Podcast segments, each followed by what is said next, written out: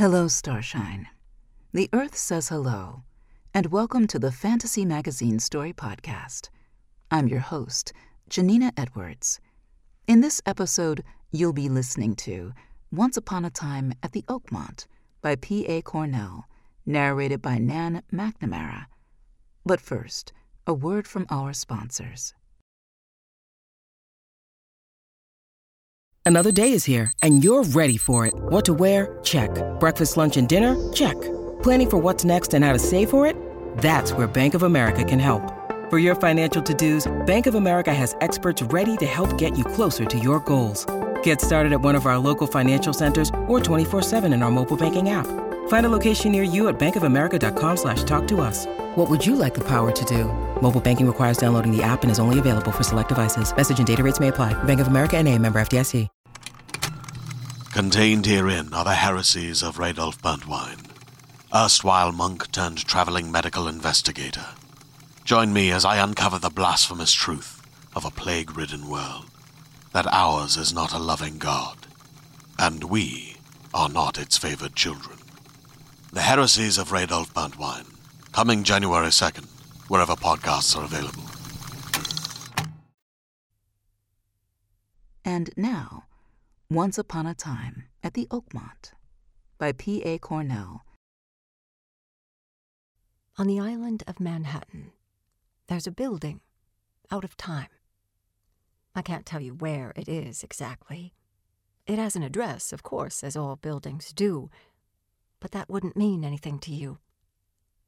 What I can tell you is that the building is called the Oakmont. What do you see when you look out there, Sarah? Roger asks. I stand next to one of the windows in his apartment and take in the view. The sun's out, and there isn't a cloud in the sky. It's a perfect summer day. The street's filled with a steady stream of cars and people. There's a busker on the corner. Do they have buskers in your time? He's drumming on a plastic bucket with his hands and feet. He any good? Mm, he's too far to hear, but he must be. People are giving him money, paper money. Roger raises his eyebrows. In his time, paper money isn't something people part with easily. What do you see out there? I ask.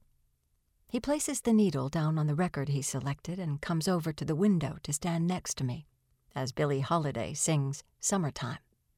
I quietly hum along. There's a newsboy across the street, he says. He's calling something out to some pretty girls. The girls keep walking. They aren't interested. Behind the kid, a man's putting up a poster promoting defense bonds. I glance down at the newspaper that lies folded on Roger's coffee table, no doubt purchased this morning from that same newsboy. The front page stories about the war, but I know it'll still be a few months before America joins the fight. Still, the worry settles into my stomach. The attack on Pearl Harbor's coming. It happens in December. I can't tell Roger that, though. There are rules at the Oakmont. The first, and arguably most important, is that residents are not permitted to share information about the future with other residents existing in their past that could influence the course of their lives. Residents also may not visit the apartments of those living beyond their own time, though the reverse is allowed. I walk over to the record player and apologize to Lady Day as I lift the needle off her record and replace it with a different one. This one bends the Oakmont rules a little, since it's technically from my time, and the song I'm choosing won't be released for a few years yet in Roger's time. But this isn't the first rule Roger and I have bent during our time together. I find the correct groove, knowing it by heart by now, and carefully place the needle down. Glenn Miller and his orchestra play our song, Moonlight Serenade. I hold my hand out, and Roger comes over to take it. We dance like we have so many times before. I think of that first time when we met a few months ago in early spring and feel myself transported there. Maybe I am transported. Time, after all, moves differently at the Oakmont. Once a month, spring through fall, Mr. Thomas hosts a movie night on the rooftop of the Oakmont. Although to him, they're moving pictures. In his time, Mr. Thomas runs a theater where silent films are screened. Here he uses an old bedsheet for a screen, but the projector is real, taken from his theater when they upgraded. There's also a piano that's stored in a sort of shed he built. The walls open on hinges for full sound as he plays along with the films. Today's movie is Safety Last, starring Harold Lloyd, a personal favorite of mine, despite the film having been released before even my grandparents were born. The film won't start until it's dark, though. First, there's the traditional potluck dinner. I glance down at the table at foods from every era. On one end, depression cake sits next to aspic. The other end holds a silver fondue pot. Just beyond that's the grocery store sushi platter I brought. There are no rules about food at the Oakmont. There is, however, an unspoken rule when we interact with residents from other times. At the Oakmont, we go with the flow. There are things you just accept when you live here. You don't question what's normal for other residents. You don't comment on their clothing or hairstyle, for instance, at least not to point it out as unusual. It's understood that things like appearance, and yes, even food, are a product of their time. On this evening, I've set up an easel and brought up my oils. As people arrive, I paint them standing around the table, chatting. I've already included Mr. Thomas and the building manager, Ms. Knox, as well as a handful of others.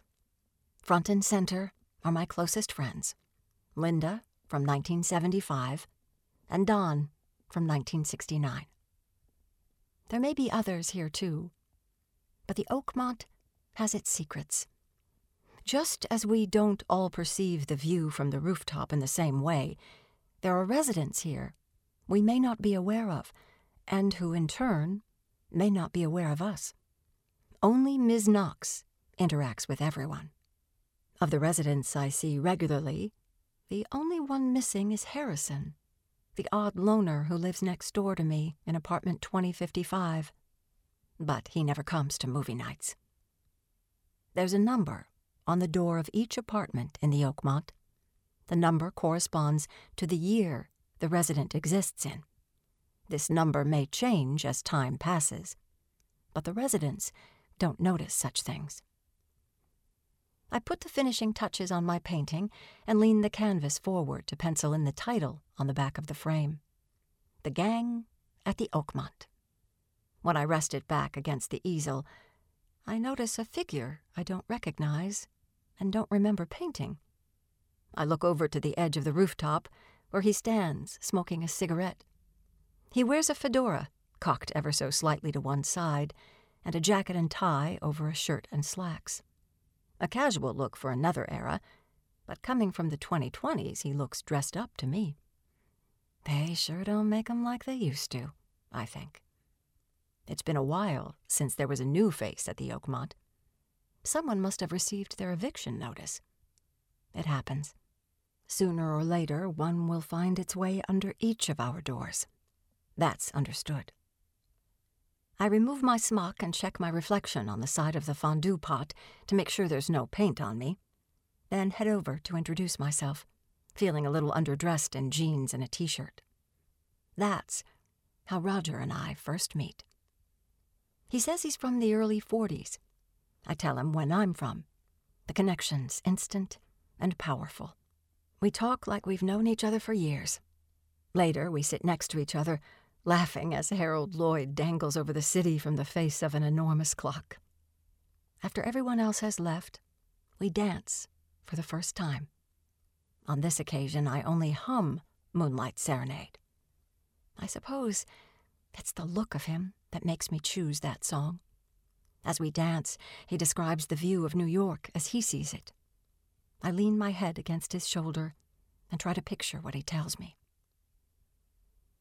The Oakmont was built over a time vortex. No one knows how long it has stood on this spot. There's no record of its construction or design. The building's architectural style is timeless, naturally. Its facade appears neither new nor weathered. The residents of the Oakmont can't even be certain the way they see the building is the same way others do. Late in July, Don invites Linda and me over to watch the Apollo 11 moon landing. Linda watched it back when she was 19. For Don, it's the first time. I've seen it on TV and YouTube many times over my life, but tonight we're in Don's apartment, where it's actually July 20th, 1969. So we'll be watching it live on his TV. I would love to have shared this moment with Roger, but the Oakmont rules are in place for our own good. I did slip a note under Harrison's door inviting him to join us, but I never heard back. I show up late, as usual. Linda's clearly been here a while. The scent of pot they smoked earlier still lingers in the air, and their first questions to me are about snacks. I dump out the bag I've brought on Don's couch.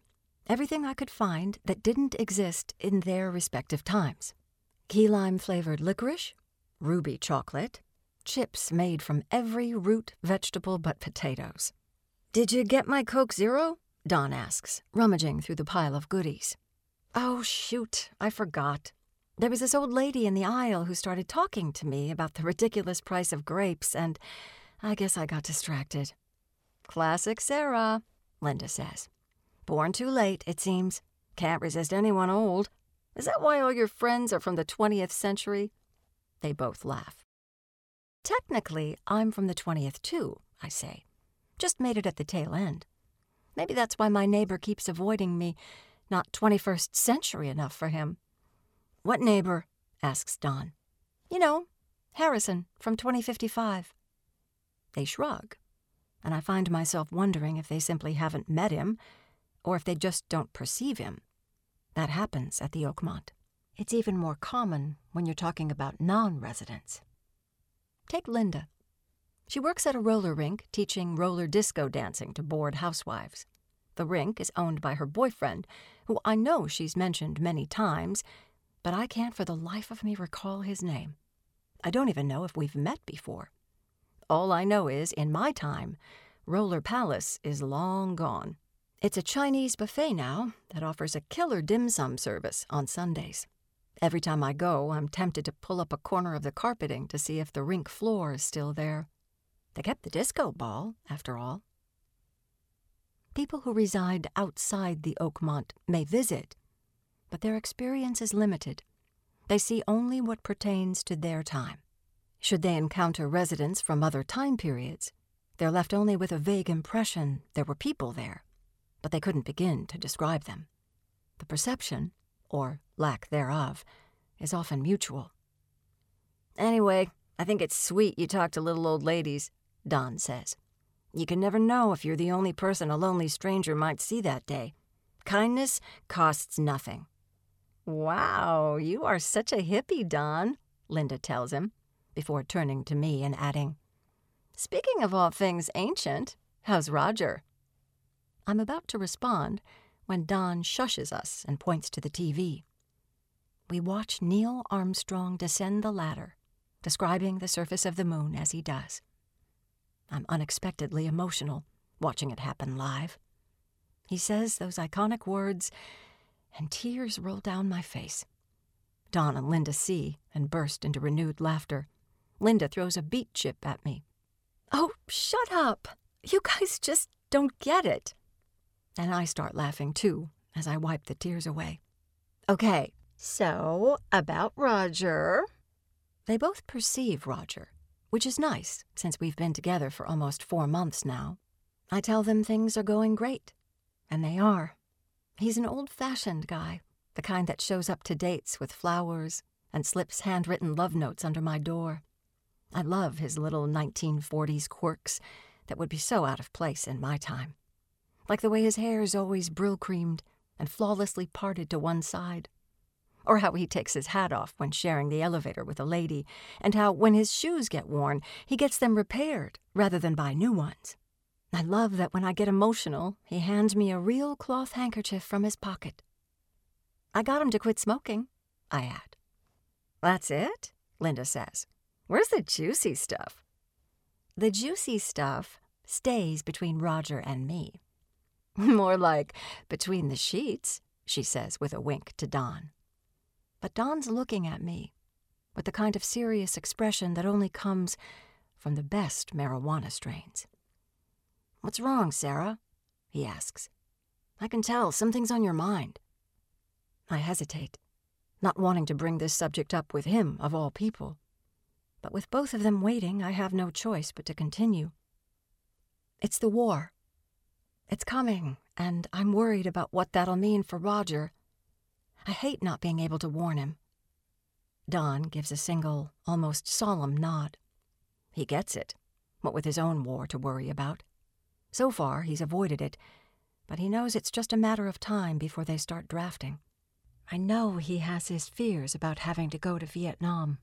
Fears I have no way to assuage. There are rules at the Oakmont. One is that residents may not research prior history in order to discover what became of a fellow resident who exists in a time prior to their own. Maybe you should just tell him, Don says. Tell him about all of it. How Japan bombs Pearl, but also how we retaliate. Tell him about dropping Fat Man and Little Boy. Tell him about the devastation that causes in Hiroshima and Nagasaki. Tell him about the camps. But also tell him how no one ever really wins a war, so it's pointless to keep fighting them. His eyes dampen as he speaks, though he chants similar words in protest almost daily. I nod in agreement, but we both know I won't say any of that to Roger. It wouldn't matter if I did. War is seen through different eyes in 1941. In 1945, our country will celebrate Allied victory for two whole days. The roar of celebration will go on for 20 minutes after the announcement's made. A sailor will grab an unsuspecting nurse and plant a kiss on her in the middle of the street. And Alfred Eisenstaedt will capture it for Life magazine. It's not the same kind of thing Don's staring down the barrel of and we both know it. Before the end of the year, we stop seeing Don. He leaves a note with Ms. Knox, letting us know he's gone to Canada ahead of the draft. The Oakmonts, not the same without him. December 7th comes so fast it's like a blink, but time moves differently at the Oakmont. I knock on Roger's door that day, but there's no answer. As I walk along the hallway back to the elevator, I'm filled with an irrational desire to knock on every door I pass. I want to see another human being, anyone at all, and tell them that in 1941 the country has entered World War II. I want to tell them I'm afraid for the love of my life. I want to see if any of them have phones that will reach his time so I can call and ask if he's okay. I pick a door at random and pound my fists against it, crying in frustration. But no one comes. There are many doors inside the Oakmont that won't open, and corridors down which a resident can't turn. The Oakmont allows us to see who and what we need to, nothing more. The Oakmont guards its secrets. Several days pass before I see Roger again. When I do, he seems distracted, his mind elsewhere. I note the stress in his eyes. He avoids talk of what happened, and I don't press. Instead, he speaks of his sister, Betty, who plans to enter the workforce as a telephone operator. I'm not sure this is the time, he says. Why does she need to work, anyway? Working women will become increasingly common in the years to come, I say, refraining from mention that as men go off to fight in World War II, there'll be a boom as millions of women take their places. I have a job myself, remember? Yes, but it's different in your time, Sarah. Is it so different? Maybe this is just what your sister needs. But how does it work for families? he asks. Who raises the children and manages the home? I smile. You have to accept this kind of thing when you're a resident of the Oakmont. Times are different, and each one has its own set of values and attitudes that will inevitably become obsolete as the sands of time continue to fall. We must consider the source and share our varied points of view with the goal of finding common ground, especially with those we love. Families find ways to make it work, I say. Ideally, both parents share responsibilities. That is, in households with two parents. I can't say how single parents manage, but they do. I imagine they found ways to do so even in your time. He nods, and we sit in silence as the elephant in the room that is the Second World War looms large over everything. Roger does his best to keep the mood light when we celebrate Christmas. He hangs mistletoe over his door and kisses me deeply when I arrive. On the radio, Bing Crosby sings Silent Night. He's even cut down a real tree and hung vintage ornaments from its branches. Well, vintage to me, anyway. Beneath the tree, there's a small package wrapped in plain paper with a simple red ribbon around it. I assume it's for me and I place the one I brought for him next to it. Mine looks so garish in its cartoon reindeer wrapping and iridescent silver bow. Roger can't help laughing when he sees it. I ask about his sister, and he tells me she got the job at the phone company. I tell him I'm glad and that I wish her well. That reminds me, she baked cookies. He grabs a tin from atop his fridge, opens it, and offers me one. I take a bite and can't help uttering a long mmm as the flavor fills my mouth. This is so much better than the packaged stuff I buy at the store. I can't believe you don't cook or bake a thing, he laughs. That's not true. I make a mean root beer ham. Mind you, it's just a cooked ham I put in my slow cooker and pour a can of soda over. He doesn't bother to ask what a slow cooker is. I guess the name says it all. He's aware of some of the magical appliances I have. Well, magical to me. To him, they seem wasteful, lazy even. Why would any one household need more than one television? he asked once. I didn't really know how to respond to that. I think he'd have to admit my cell phone's pretty cool, though, with all the uses it has. But cell phones are strictly forbidden in apartments with numbers earlier than the mid 70s. We have some eggnog by the window, and I describe the Christmas lights that decorate the city in my time. New York is alive and festive in December 2023. In 1941, I gather, things are a bit more subdued. Afterwards, we open our gifts. Always the gentleman, he insists I go first. I pull the ribbon and paper off the box and smile when I see the handkerchief. I thought you could use one of your own. It's beautiful, I say. And it is. I've never owned anything like it. The fabric is cotton, I think, but the edges are hand embroidered with violets, which he knows are the flower for my birth month. On one corner are my initials. I run my finger over them, turning the fabric over to marvel at the quality of the stitching. Machines are good, but not like this. They don't make 'em like they used to. I think. Not for the first time. He opens my gift next, and I wait on the edge of my seat to see his face. Carefully setting the reindeer paper aside, he holds up the canvas and stares at it a moment before looking at me. I can't help it. I burst into laughter. Do you like it? It's a still life? You could say that. I look down at the painting I made for him a painting of a single can of Campbell's tomato soup. It's an obvious rip-off, at least to those of us born after pop art became a thing. Roger shakes his head and laughs. Years from now, for him at least, an artist named Warhol will paint a much better rendition of this very can. The punchline to my joke will land then. I wish I could be there to see his face when it does. I love it, he says. There's so much about me he doesn't understand, and yet he still feels this way. Residents of the Oakmont know there are things you must simply accept while living here, and questions you don't ask, at least not with any expectation of their being answered. Roger places the painting on his mantel. It actually looks good there. He stands, admiring it for a while, or maybe asking himself, Why a can of soup?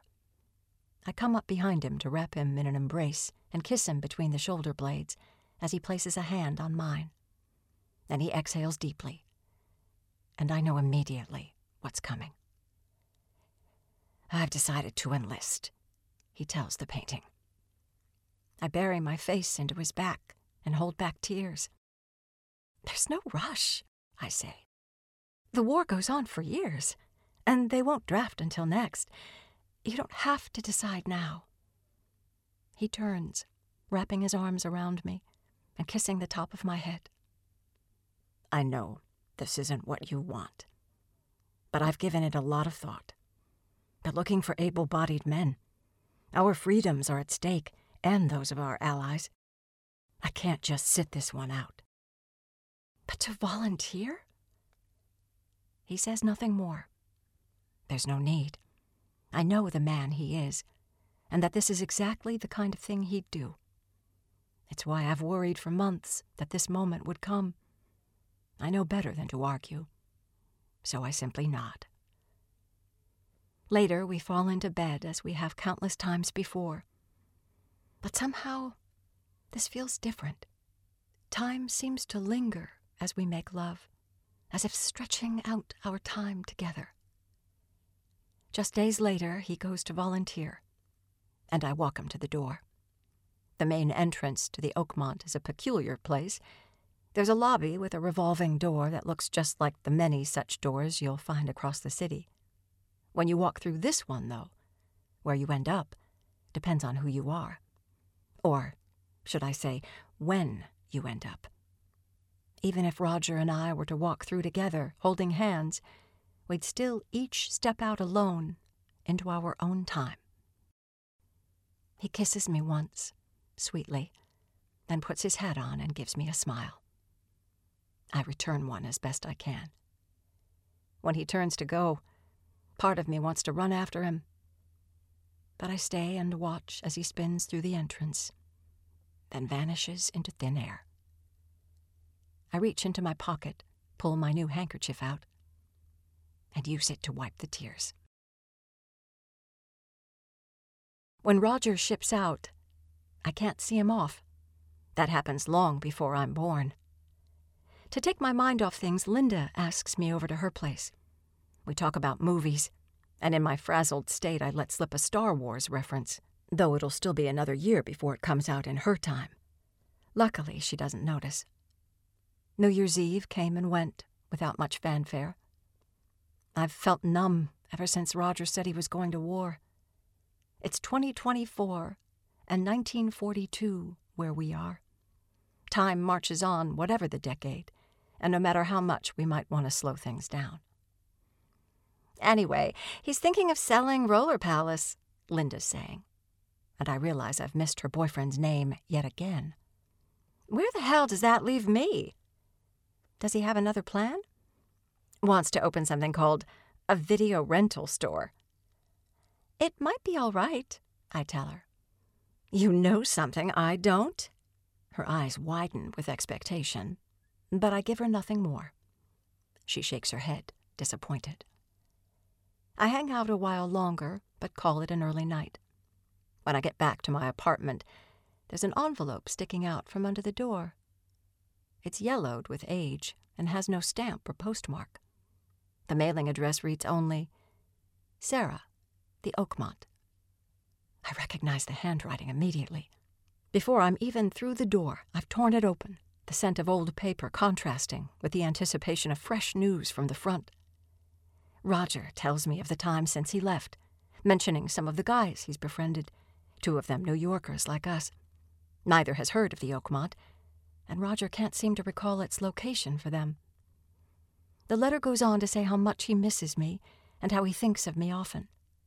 He wishes he could have brought a picture of me, but the modern look of all the ones I had would have invited curious looks in 1942.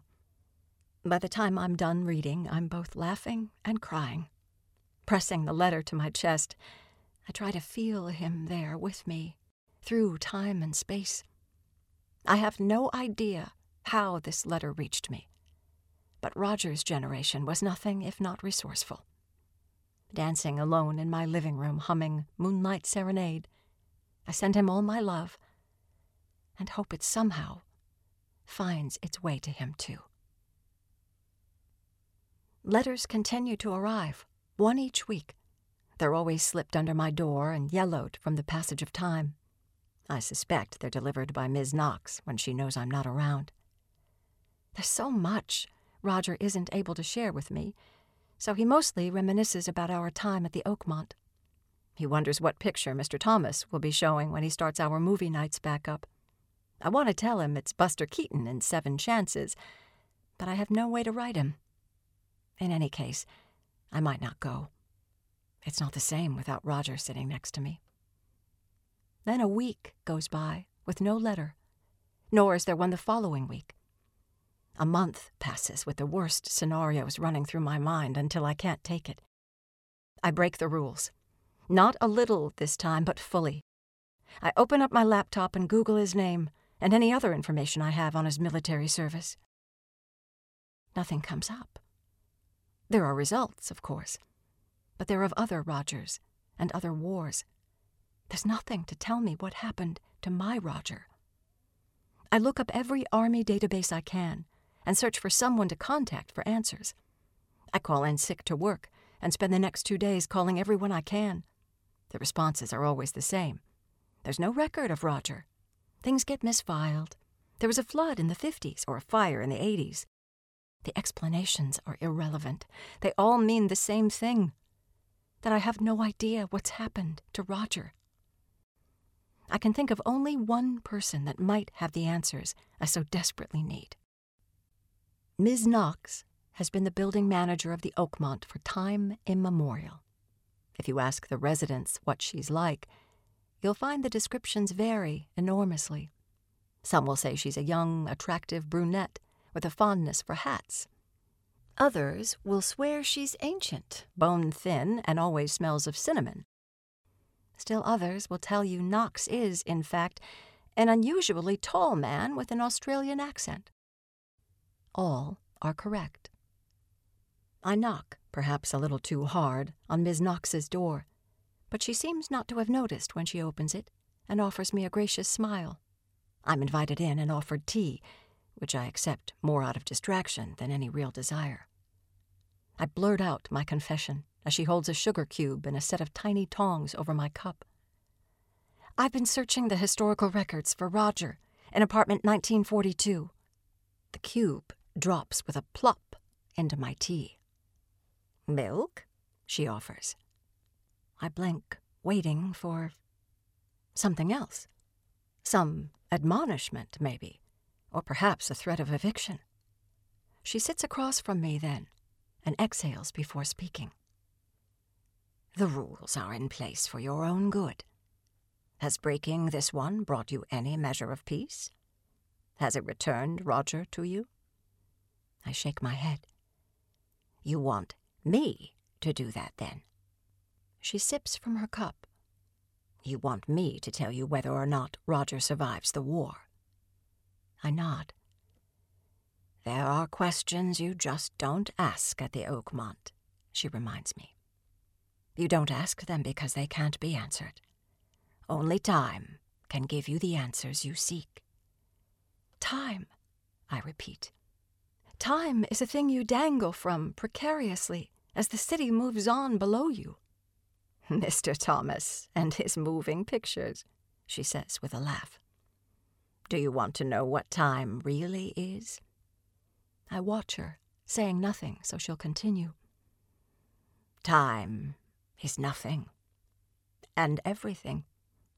It doesn't actually exist, because we made it up. But if it did exist, it wouldn't run in a line. It would run in a circle. Miss Knox reaches into her blouse and pulls out a ring on a chain.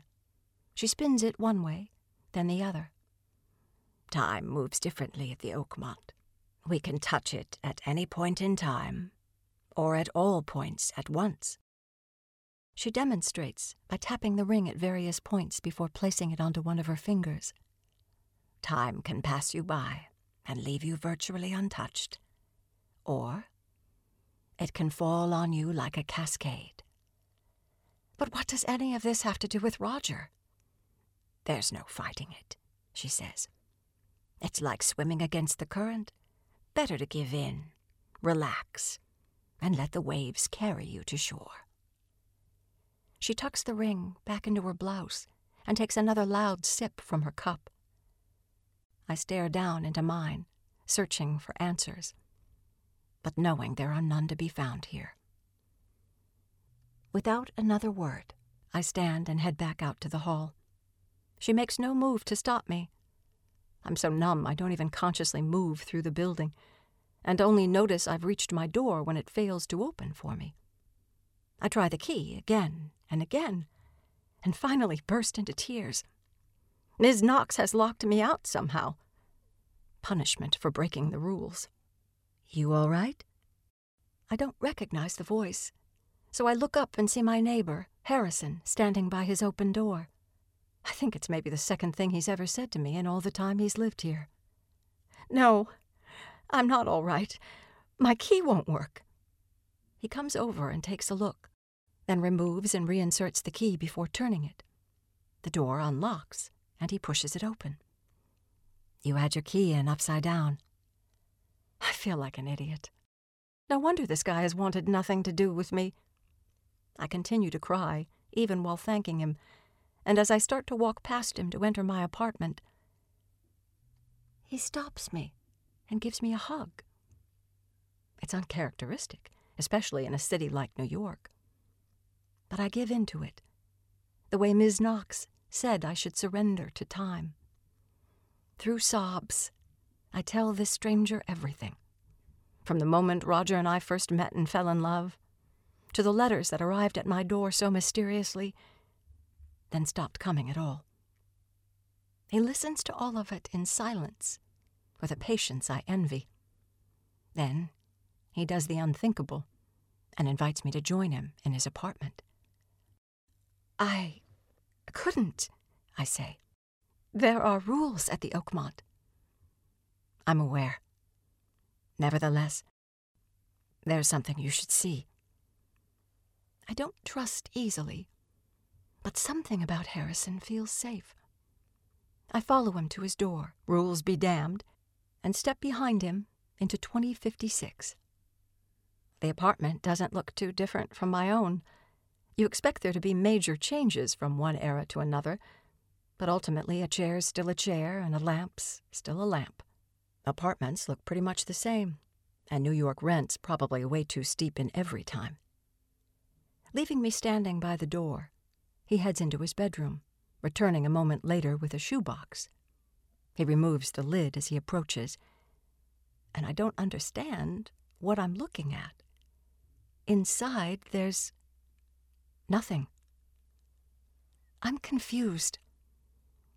My mother used to live at the Oakmont, though I didn't always know that.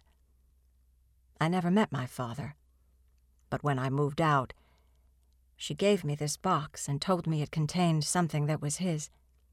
She said he'd left it for me, with instructions that she'd give it to me when I got my own place. I take the empty box and wait for him to continue. When I opened the box, I found a bunch of letters. All of them looked old, but the one on top was the only one with my name on it, so I opened it. The letter was from my parents, written when Mom was pregnant. That's how I learned she'd lived here, too. They both had. Everything I'd known about them up until that point was, if not a lie, then certainly incomplete. My mother would have told me the truth, had she been able to, but she didn't remember. I finished. Residence at the Oakmont is a temporary affair. Those who live here only do so when the time is right and when that time passes, they are evicted. Those who are evicted will find their memories of the Oakmont, and those they knew there, are fleeting and just out of reach. Like a word on the tip of your tongue you can never quite recall. At times, they may sense its existence. They may even search for it, never quite knowing what they're searching for. But you can only find the Oakmont when it wants to be found. Harrison nods. By then, I'd read the contract you sign when you move in, and I understood. In any case, the letter explained everything how they'd met, their time together, how he'd gone off to war, all the way through to her eviction. The other letters were ones my father had written my mother during the war. In the letter to me, he said he'd resealed them in new envelopes and gave me specific instructions as to what I should do with them and when. I'm at a loss for words as he tells me this. I see it now, as I let my gaze fall over him. The flecks of green in his eyes, so like Roger's. The same unruly waves that drive me crazy in my own hair. This was why he'd avoided me. He'd known that if I looked at him, if I really looked, I'd see, and I would know. It was you, I say. I thought it was Miss Knox who kept slipping the letters under my door. My gaze then falls on the artwork that hangs above his mantel. It's the one I painted a year ago, or maybe decades ago. The gang at the Oakmont. What I don't understand, he says, is why you were evicted. I know it's just something that happens here, sooner or later, but I thought there'd be an explanation for why it happened when it did. I smile, then burst into tears again. He looks concerned for a moment, but I start laughing. Relief washes over me, and I clasp my hands and raise them to my face a moment before I regain some composure. I became pregnant, I say. That's why. The Oakmont is an adult only living environment. You won't find children or families among its residents. There are couples on occasion, but for the most part, residents live alone. Children are lovely, to be sure, but their futures are too uncertain, and their pasts too meager. They're as yet too resistant to the push and pull of time. Children also have great difficulty following rules. And there are, of course, many rules at the Oakmont. This is great. This is unbelievable, I tell him, and wrap him in the tightest hug I can muster. He looks confused, so I explain. Don't you see? I'm not pregnant now. That means I must get pregnant later, or you wouldn't be here. Which means Roger survives the war. He smiles, an uncertain, lopsided smile, as I jump up and down, still hugging him. After a while, he gives in to my joy, and we both laugh and cry, and for the first time ever, Harrison accepts my invitation to join me for dinner. There are so many questions I want to ask that I know he can't answer, so instead I let him ask questions of his own. We talk long into the night, and when we're done, I describe to him my view out the window and he tells me what it looks like in 2056. Roger returns a little over a month later, walking with a cane. I'm just glad he's alive and back in my arms. We're shy around each other at first, until we're not. And then we're back in his bed, just like old times. The war continues where he is, but he's done his part. I break the rules and tell him how it ends, so he's not surprised when the day finally comes. In early September 1945, or 2027, depending on your point of view, we celebrate the occasion in our own way and conceive our son. I discover I'm pregnant as soon as I return to my apartment, where I find an eviction notice slipped under my door. When I tell Roger both the good news and bad, we cry tears of joy and sadness. And afterward he plays Moonlight Serenade, and we dance one more time. I'm going to miss this, I say. In my time, no one who isn't a professional really knows how to dance anymore. At least, with you leading, I stood a chance at a few decent steps. I'll miss this too. and I'll miss seeing New York through your eyes. Maybe we could meet in the future, where our lives overlap, I say. He kisses my forehead. That would never work. You'd be a child, or at most a young woman. I'd be an old man. I choke back tears and take a deep breath to steady myself. It'll be all right, he says. I don't think this is necessarily the end for us. After all, time moves differently at the Oakmont. I don't know what he means by that, but I do know that in the Oakmont there are questions you don't ask. I'm as big as a house, waddling down the aisles of my local grocery store in search of the newborn diapers that match my coupon. My goodness, says a voice with a geriatric lilt. You're close to bursting. I have one of those faces where older strangers feel comfortable talking to me. I stop and offer her a smile. I fear I may pop at any moment, I agree, and we both laugh. Do you know what you're having, dear? A boy. I'm naming him Harrison. What a great name. Thanks. It just came to me one day.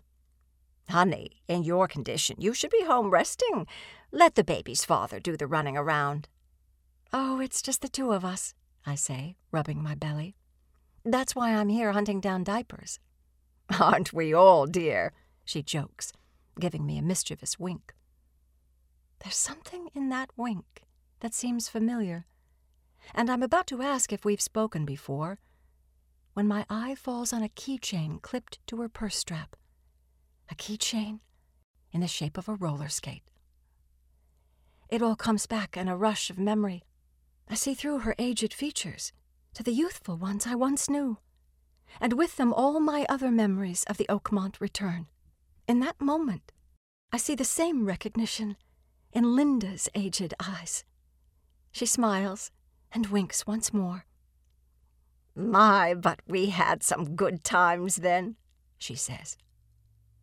I'm about to answer when it hits me that somewhere back at the Oakmont there's a younger Linda living in the 70s.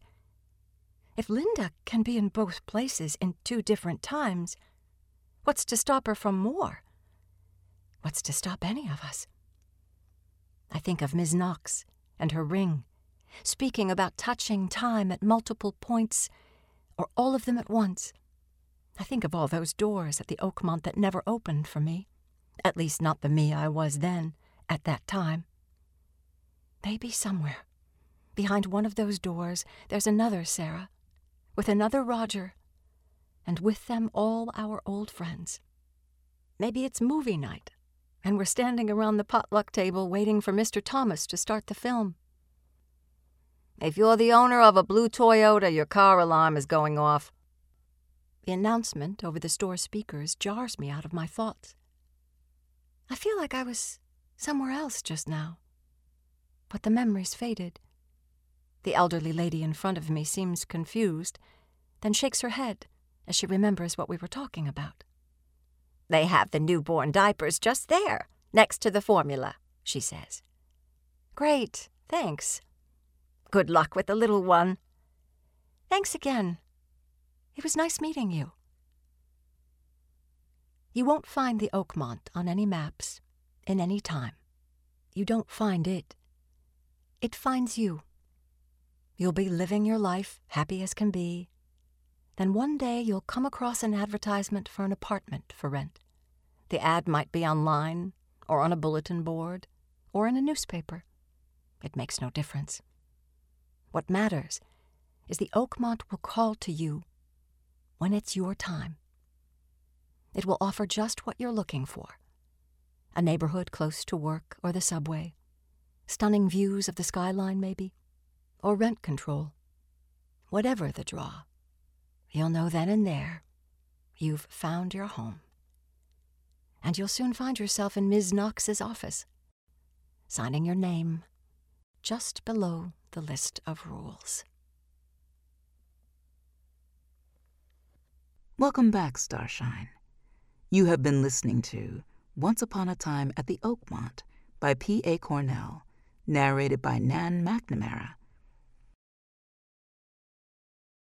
Hey there, this is Justin Bartha. I made a funny new podcast, King of the Egg Cream. It has the greatest cast in the history of podcasts with actors like Lewis Black, I'm torn by my feelings for two women. Bobby Cannavale, You can eat it, or if someone hits you, you can put it on your cut. Melanie Lynskey, I wonder what these marvelous things are that look just like boiled chicken feet. Jason Ritter, I can break things and pick locks and kill people. Michael Stuhlbarg, The whole point is to inspire people that they should make themselves better. Ari Graynor, No, don't whet its appetite. What are you, an idiot? me, Justin Bartha, That's not just any egg cream, that's a Lemke's special. and all narrated by the hilarious Richard Kind. This is the story of Harry Dalowitz and how he rose from nothing to become New York's King of the Egg Cream. So if you like funny true stories, come listen to King of the Egg Cream, available wherever you get your podcasts. Fantasy Magazine is published by Adamant Press, and this podcast is produced by Skyboat Media. This episode is copyright 2023 by Adamant Press. P.A. Cornell is a Chilean Canadian author who wrote her first speculative story when she was just eight years old, a science fiction piece about stage shifting aliens. A member of SFWA and a graduate of the Odyssey Workshop, her short fiction has appeared in multiple genre markets and anthologies. Her story, Splits, went on to win Canada's 2022 Short Works Prize for Fiction. That same year, she published her debut science fiction novella, Lost Cargo. When not writing, Cornell can be found assembling intricate Lego builds or drinking ridiculous quantities of tea, sometimes both. For more on the author and her work, visit her website, pacornell.com. Nan McNamara is the recipient of multiple Earphones Awards. Her narration was included in the Best Audiobooks of 2022 and Best Audiobooks of 2016 for T.C. Boyle's I Walk Between the Raindrops and Mr. Monkey by Francine Prose, respectively. She was also named a 2018 ABR finalist. She has narrated over 200 audiobooks.